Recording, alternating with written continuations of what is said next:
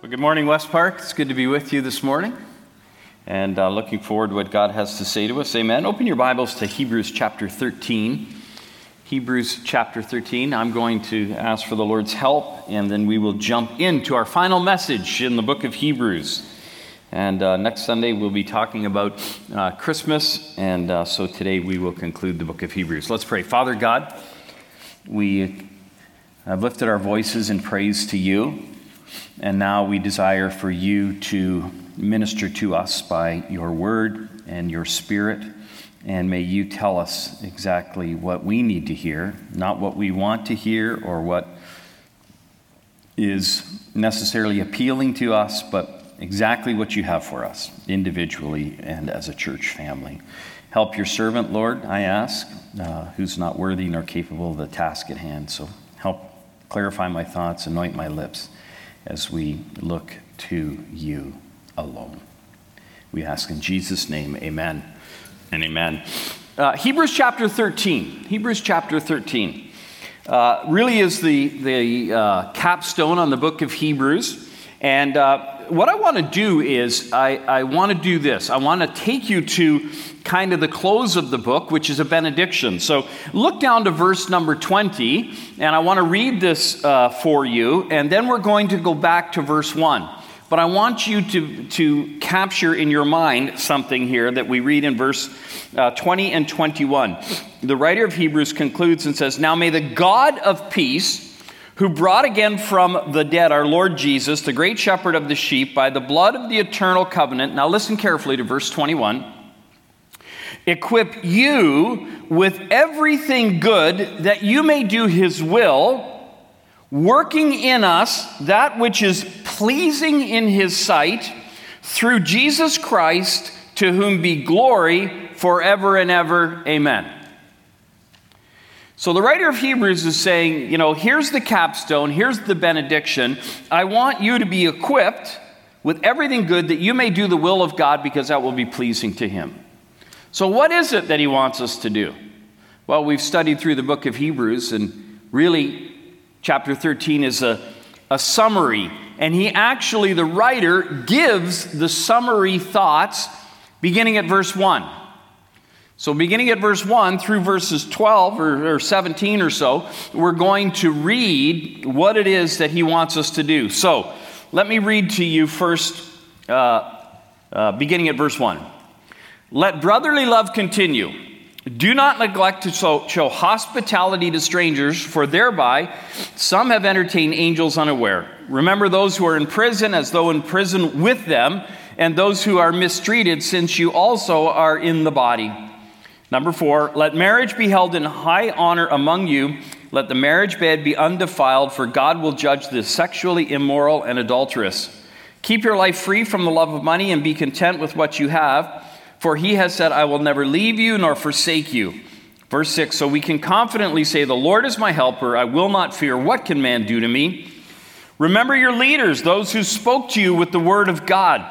Consider the outcome of their way of life and imitate their faith. Jesus Christ is the same yesterday, today, and forever. Do not be led away by diverse and strange teachings, for it is good for the heart to be strengthened by grace, not by foods which have not benefited those devoted to them. We have an altar from those who serve the tent no right to eat. For the bodies of those animals whose blood is brought into the holy place by the high priest as a sacrifice for sin are burned outside the camp. So Jesus also suffered outside the gate in order to sanctify the people through his blood. Therefore, let us go outside the camp and bear the reproach he endured. For we have no lasting city, but we seek the city that is to come. Through him, let us continually up, offer up a sacrifice of praise to God that is the fruit of the lips that acknowledge his name.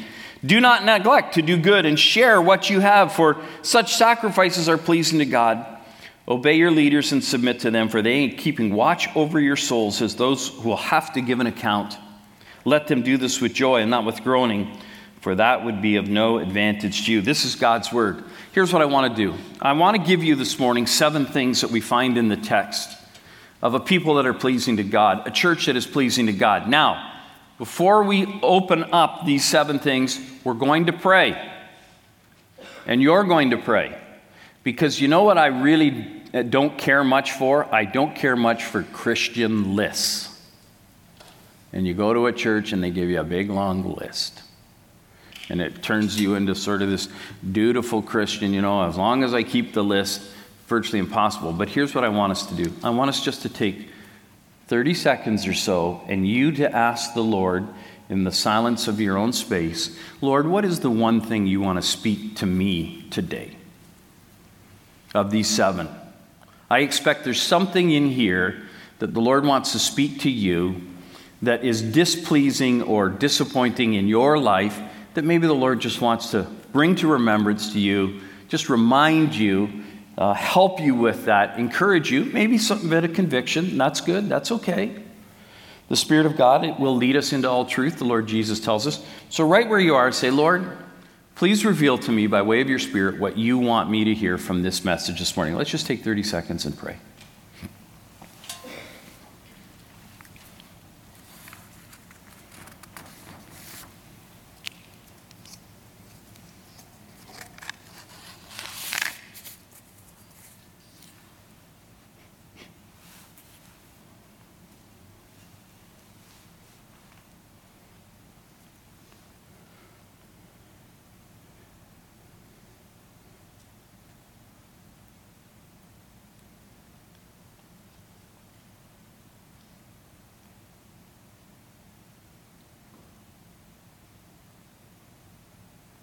Amen.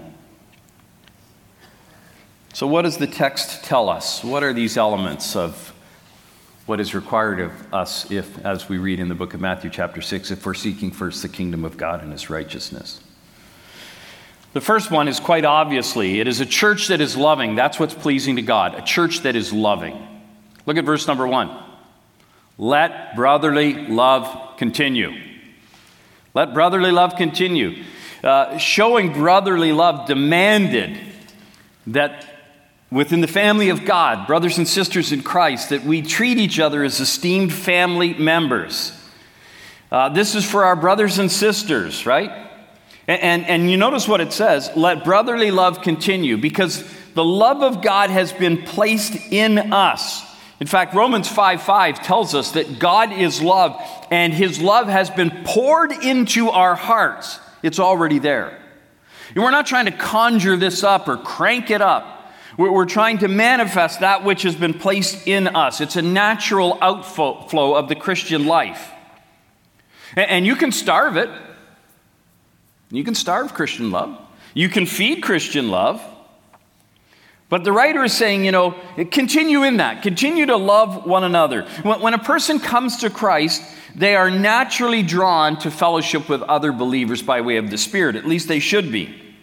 And love of your brothers and sisters is vital to spiritual life. And that's why Peter writes, and Peter knows something about the love of one another because I think at times Peter's a bit hard to love.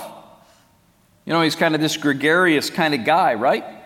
And in 1 Peter chapter 1 verse 22 it says, "Since you have in obedience to the truth, this is an issue of obedience, since you have, in obedience to the truth, purified your souls for a sincere love of the brethren fervently. And some of you will know that that term in the Greek word fervently means at full stretch. It's the terminology used if you're trying to run a ratio and people at the end, they sort of launch out with all they've got to try and get over the line before the guy next to them. So this is at full effort, full stretch. You are to love one another from the heart.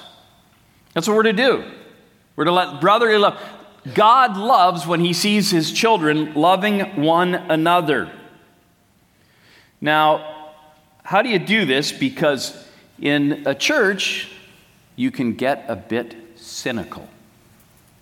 Ever happened to you when you've looked and said, wow, that wasn't very Christian? That wasn't very loving. Uh, somebody said something to me, or something was done to me, something was said about me, and you know, you can get a little bit cynical. A long time ago, a friend of mine said to me, You know how you avoid getting cynical? You pray this Lord, keep my heart big and keep my heart soft. Lord, keep my heart big, open to everybody always open, and keep my heart soft. Do not let my heart take on a hardness, you know, get sort of entrenched, get cynical. Keep my heart big and keep my heart soft. Let brotherly love. Con- How are you doing in your love for brothers and sisters in Christ? Is there a brother or sister at West Park that you've had a fractured relationship that maybe this is the time where you need to just go and sort that out as best as you're able? Put that to rest. That'll be pleasing to God. The second one flows out of the first one. It's a church that is compassionate. A church that is compassionate. Verse number two do not neglect to show hospitality to strangers, for thereby some have entertained angels unawares. Remember those who are in prison. Now look at what it says here, because this is very important nuance here. Remember those who are in prison as though in prison with them. As though in prison with them. And that's what compassion is. Compassion moves past Empathy. Empathy is the, the capacity, the ability, the willingness to say, I, I, I understand, I want to, I want to, eh, you know, try and step into your shoes and, and, and appreciate and experience. Compassion literally means to suffer together with you. I, I am going to experience what you're experiencing. It's really empathy put into action or empathy with hands on. I, am going to be put out to experience your pain, your sorrow, your suffering. That's what compassion is. And a church that is pleasing to God is a church that does that very thing, shows that level of hospitality. And in fact, amongst the brothers and sisters in Christ, Jesus tells us that that's actually the, the identifier. That's, that's the thing that tells us that we are Christ ones. John 13, 35, if you want the reference, by this all men will know that you are my disciples by the love that you show, what does it say? For one another or one, one another. That's how people know we're Christians. First and foremost, by the fact that we love each other. Please, I beg you, don't say something disparaging to non Christians about people in your church. Grieves the heart of God grieves the heart of God. Acting out love to each other. Uh, when, you, when you love one another and then you move that into being compassionate within the brothers and sisters in Christ, you know what happens? You begin to answer your own prayers. And what I mean by that is, Lord, I pray for Mrs. Smith. I know that she's very lonely. Please help her not be so lonely. And God says, Why don't you visit her? Lord, I pray for the Jones family. I know at this time of year they got several kids and Christmas. They must be under pressure financially. Lord, meet their need. Why don't you give them a little money? That sometimes happens to me, and I'm like, oh, yeah, gotcha, Lord. I can answer my own prayer because I love my brothers and sisters. I've had brothers and sisters that have answered their own prayers and blessed me. And it will mean that you'll be put out, you'll be inconvenienced, at times you will be annoyed, uh, you will be anonymous, you will be unnoticed, and you can count it all joy as you love brothers and sisters in Christ. We are to have compassion that manifests deep care for one another, period. Hard stop. Long suffering. You know what the problem with long suffering is? It's long. Number three, what is a church? A people that is pleasing to God? It is a church that is sexually pure. A church that is sexually pure. Look at verse number four. Let marriage be held in honor among all, and let the marriage bed be undefiled, for God will judge the sexually, sexually immoral and adulterous. This is one of the biggest watershed issues in the world today. In the garden, Satan used a very, very interesting strategy. He upset the God ordained and directed model and order for the family he asked Eve to supersede the authority of Adam, and it ruined the family, and by extension, the family has never recovered. Society is built on a family. And when marriages and families wobble and fail, this upsets God's design And as families go, so goes the culture and a society. And today, the strategy is to destroy families by way of infidelity and immorality. When I moved to Atlanta, I worked with a retired executive. And one day over lunch, he told me a very interesting story about which was probably the first megachurch in America. Long before Rick Warren came along, long before any of these other guys, Craig Groeschel and name them off, one of the first megachurches in the U.S. was a church called the Atlanta Baptist Tabernacle. Hundreds and hundreds of people went there. My friend Joe, his father was an elder at the Atlanta Baptist Tabernacle.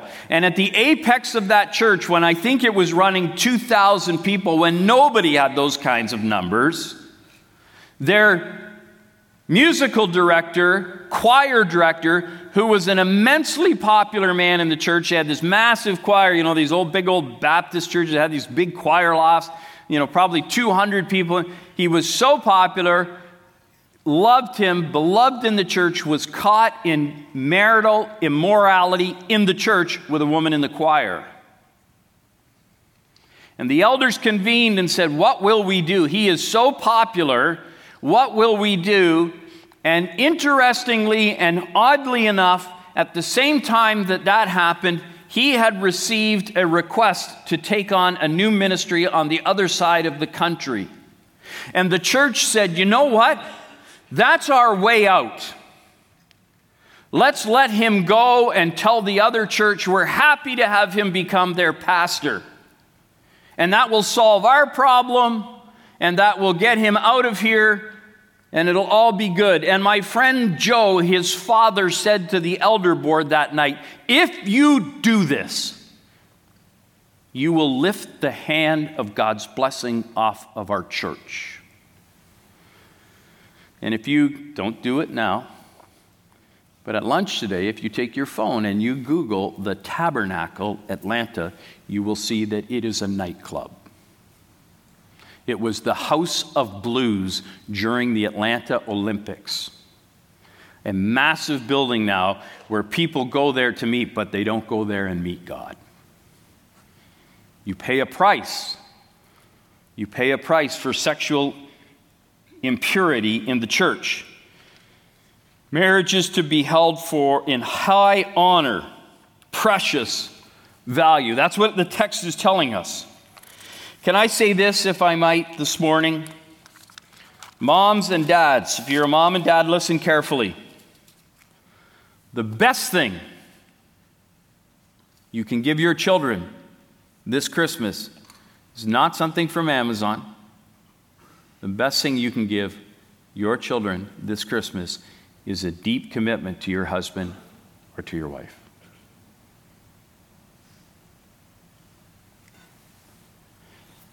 And the other thing I just want to say, and then we'll move on, because it's gotten very quiet in here.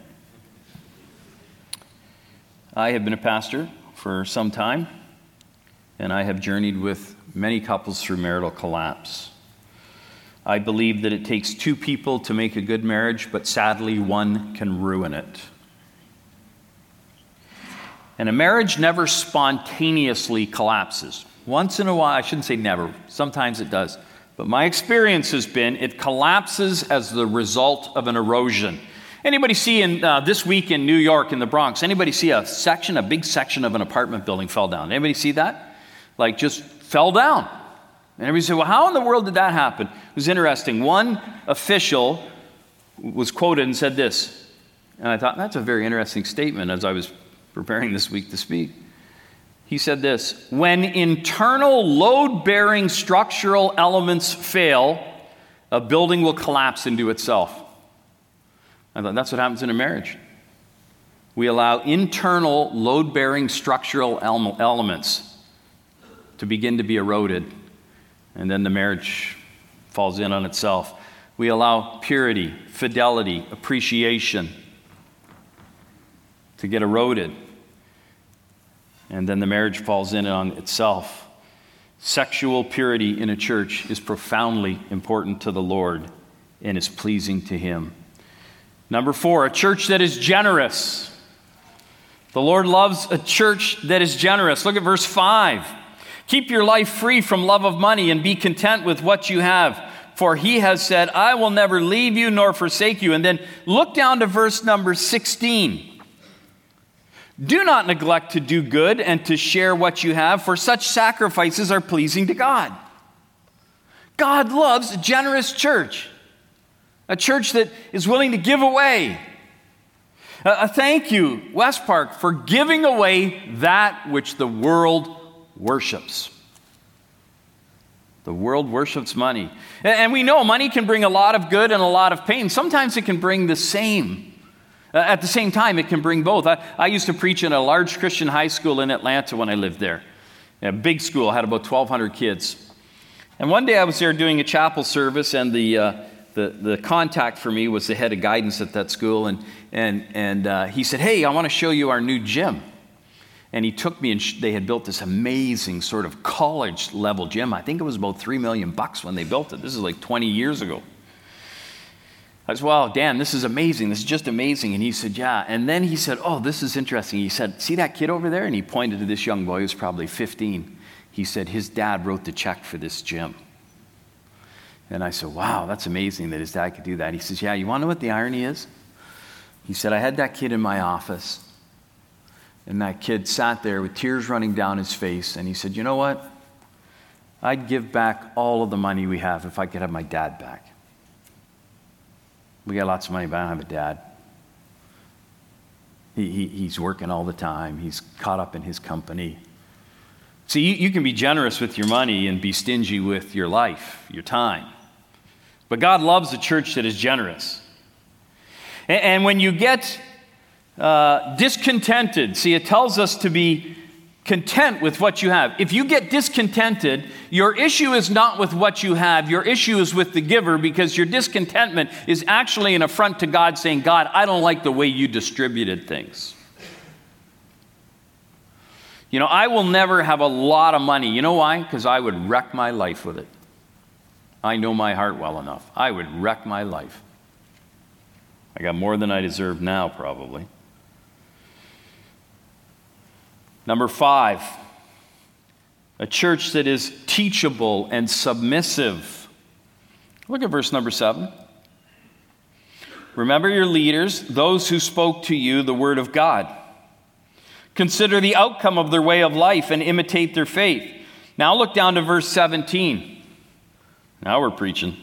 Obey your leaders and submit to them, for they are keeping watch over your souls as those who will have to give an account. Let them do this with joy and not with groaning, for that would be of no advantage to you. A church that is pleasing to God, that God rewards, is actually a, a church that is teachable and submission. Listen very carefully. Love comes with correction. Did you hear that? Love comes with correction. And if you turn back one chapter to Hebrews chapter 12, verse number six, you will notice the verse tells us that God chastens, corrects those whom he what? Loves. And if you join a church and it does not correct people ever, that is not a church that is loving. That is a church that is spiritually irresponsible and biblically disobedient. As the ecclesia, the called out ones, there's a responsibility to care for one another by way of correction. And, you know, and there's a continuum to this, right? There's some churches that never say a word. You can do whatever you want. That's one end of the continuum. There's other churches at the other end of the continuum, and I've been around those churches, you know, and, uh, and they're nitpicky about every single thing. You know, I, I used to, I used to go and I used to be speak in very fundamental uh, churches in the South when I lived in the South, and where they are jacked up about everything. One of the things you used to hear about is short hair. I can tell you, Jesus had short hair. And they go on and on about these pastors. Yeah, I'll tell you something. Some of these fundamental pastors, they go on about short hair, you know. Men should have short, because Jesus, You know what? I'd see them out on the parking lot afterwards. You know what they did? They had their hair, it, it, you know, they'd had their hair spun up in a big thing like a Cinnabon on their head. And you'd see them out on the parking lot afterwards, and the wind would catch that hair, and it would blow that Cinnabon of hair off, and it'd be like this long, right? Because it would unravel, and then they have to get their comb, and they got to rearrange. It wasn't how long your hair was, it was how it was arranged. But they would go on about that. And, and that's not loving either. And yeah, I know somebody will come to me and talk to me about the verse that talks about that. And you have contextual issues. I've been involved in church leadership for 40 years. I want you to hear this.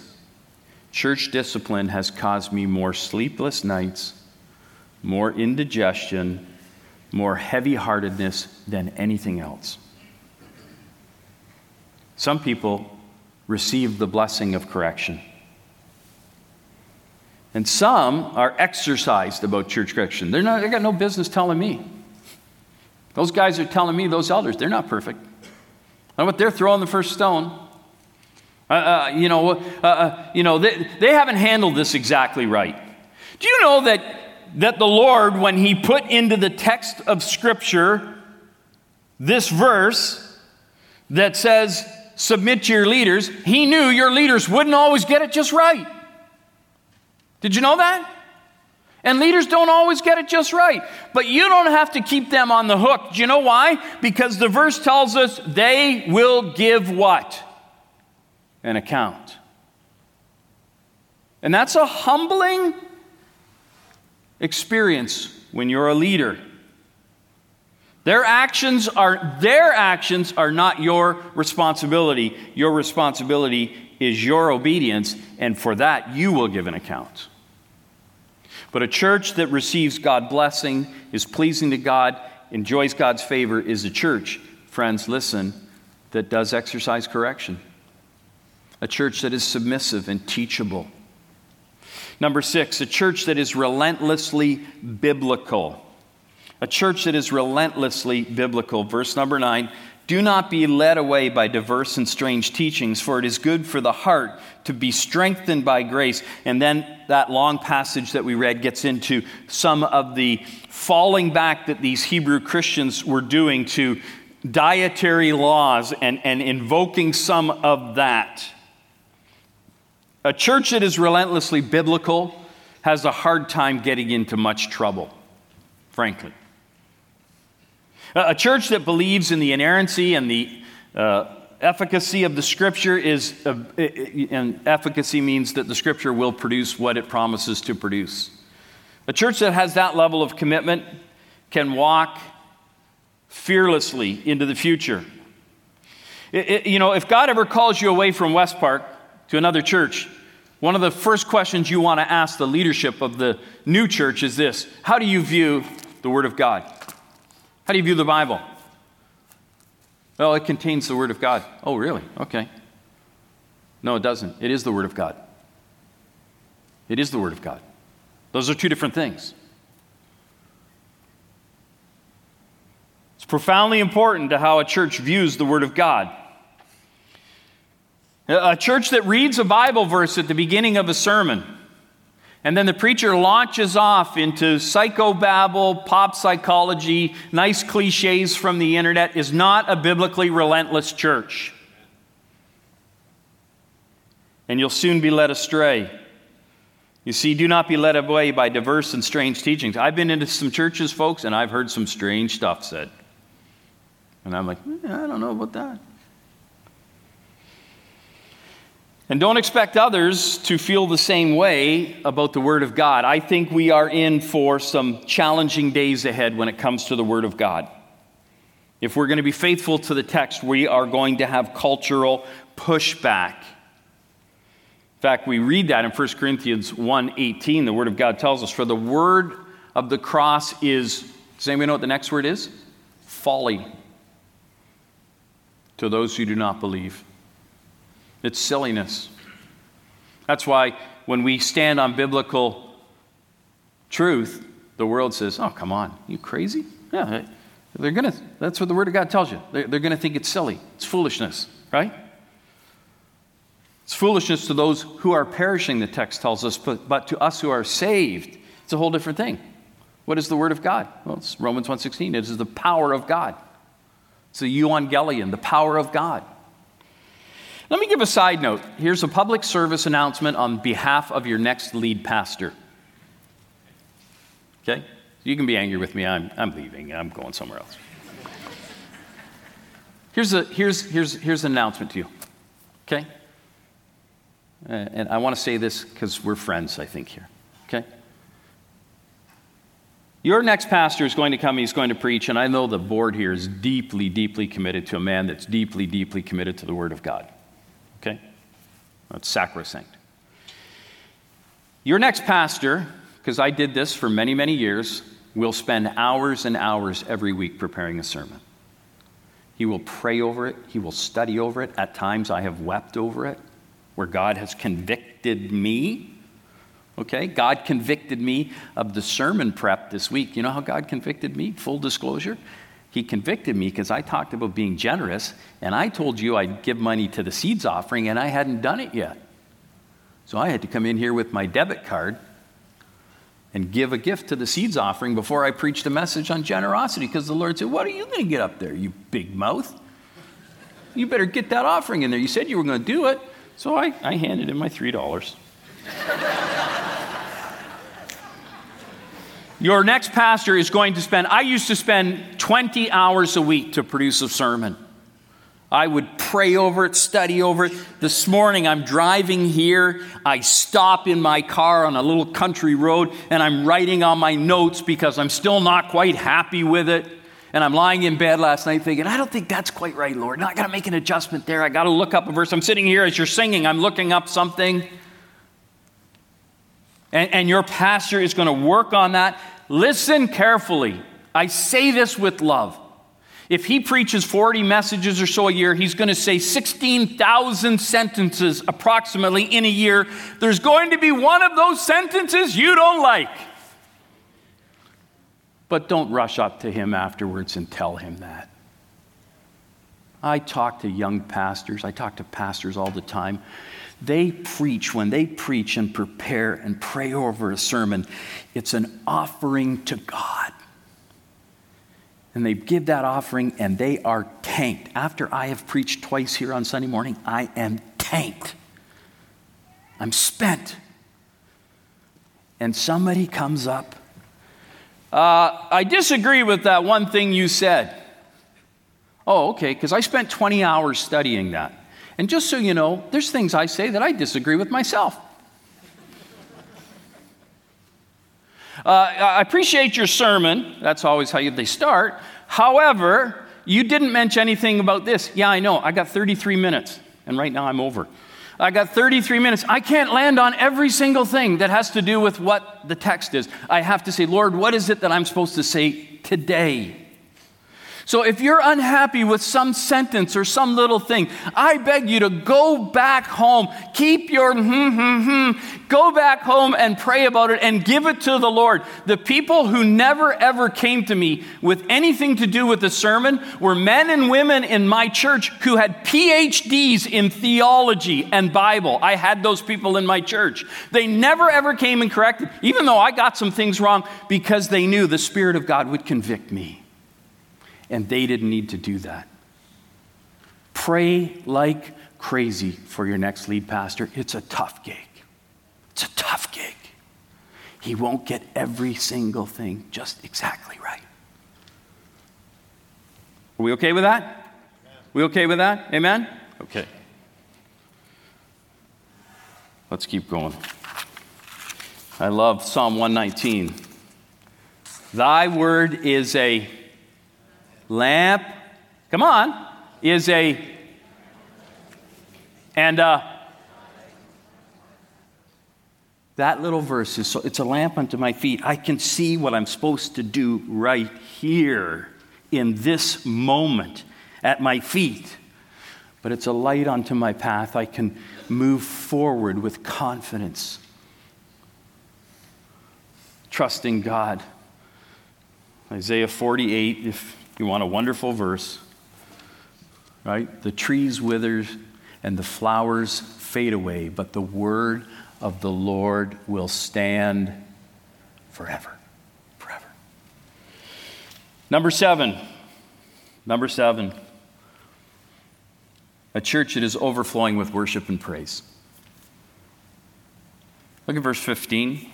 Through him, then, let us continually offer up a sacrifice of praise to God that is the fruit of lips that acknowledge his name. Christ focused, acknowledge his name, done reverently and carefully. It's to be done continually, 1 Thessalonians 5:18 tells us. Are you continually mumbling and complaining or are you praising God? God gives churches favor that, that are full of praising people. And sometimes people say, you know, I got a thankful heart. And I want to say, well, connect it to your lips. connect it to your lips. Right? Our natural bent is to be ungrateful. It's Satan's, Satan's work uh, I don't have time this morning, but let me just encourage you. Go to Genesis at some point, Genesis chapter 3, verses 1 through 5. You're going to find Satan's strategy. It's threefold. You'll see it right in there. It's so clear. Once you see it, you'll go, wow, if you've never noticed it before. Satan says three things to uh, Eve and, and Adam. He's standing next to her. He's, he's complacent in this thing, he's, he's part of it. But Satan has basically three things. This is his strategy through all time. First thing is you can't trust God's word. Did God really say that? The second thing he says, God is holding out on you. Uh, you won't surely die. You won't surely die if you do. You can't trust his word. God is holding out on you. The third thing that Satan does is you can be your own God. Now, the reason why God doesn't want you to eat it is because you will be like him. You can be your own God. And, and, and that's what Satan does to us. He just keeps coming at us. Don't trust God's word. God is holding out on you. You can be your own God. Boom, boom, boom. That is the world in which we live. And when Paul writes in Romans chapter 12, do not be conformed to this world, when you don't trust God's word, you believe God is holding out on you, and you believe you you can be your own God. That is the boilerplate definition of being conformed to the world. You look in our world today, those three things. Whoosh, and when that happens, you become cynical, and you will not be a person who is overflowing with worship and praise. Very hard to do. So let me ask you this as we close. The big idea this morning, let me close with this, is this Jesus desires, it says in your notes, and again, this is where I'm fooling around with the sermon last minute. I'm thinking this morning, that's the wrong word, Adams because it's the wrong word according to the text. It's not desires. Jesus rewards. He rewards. Churches that are full of people whose lives are pleasing and whose lips are praising. And I have told your elders, I think that West Park is in for a very significant kingdom advance where God is going to allow you immense favor God's favor is different than his power. God's favor is his unexplainable access. That's God's favor. He will give you favor. But he'll give you favor in these areas. A Little poem. If everyone was just like me, what kind of church would West Park be? Think about that. If everybody was just like you. If everybody was just like me, what kind of church would West Park be? Let's bow our heads. Let's go back to where we started. What is God saying to you this morning? And remember, I said maybe God has one thing to say to you this morning. Maybe what God's saying to you is your level of love is not at the place where it should be love for one another. You, you've got some fractured friendships, you've got some broken relationships within the family of God that, that you just, you just got to make right. God will help you do that. That'll be pleasing to Him. Uh, maybe you you just don't have the compassion. You, you know, you, you care, but, but you're not willing to be put out or put on the spot. And, And you know that, especially at, time, at Christmas time, there, there's people that, that you need to, to enter into their suffering and try and help them and make some sacrifices of time, maybe money, maybe energy, to bless them. Maybe you're here this morning and sexual purity is a struggle for you. You know, maybe you're just too close to somebody at work. And maybe the internet's causing you all kinds of problems. And you need to confess that today and, and maybe find somebody who can journey with you and some accountability. Uh, maybe you're here this morning and you're, you're, you're just not a generous person. You, you, you look at uh, anything God prompts you to give away as something that you're giving away instead of something you're giving back because it was all His in the beginning. You, you need a generosity check on your heart this morning. Uh, maybe you're here this morning and at some point you've been corrected in a church or somebody has spoken into your life and that's not been received. Maybe it didn't come across loving when it was said, or, and that's okay. You can give that back to God and say, God, they have to give account for that. But yes, I received that. I'm not going to be embittered or angered over that any longer. And I'm going to take that as from you, even though I may not have liked when it arrived. Maybe you're here this morning, you're saying, you know, I, I haven't been relentlessly biblical in my own life. Yeah, I, I look at the Bible casually, I, and, and I'm going to start maybe even this week just to, to make the Bible, your word, as a significant part of my life. Maybe just start with a few minutes a day, five or ten minutes a day.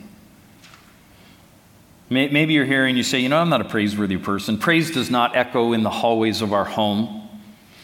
We're cynical, we're complaining, we're, we're, we're pretty, pretty lukewarm. We need to be more tuned into the goodness of God. Which one of those is your, to, yours that God is saying to you? Just before we sing, would you stand, please? I want to go back to where we started and pronounce a benediction over you, right from our text.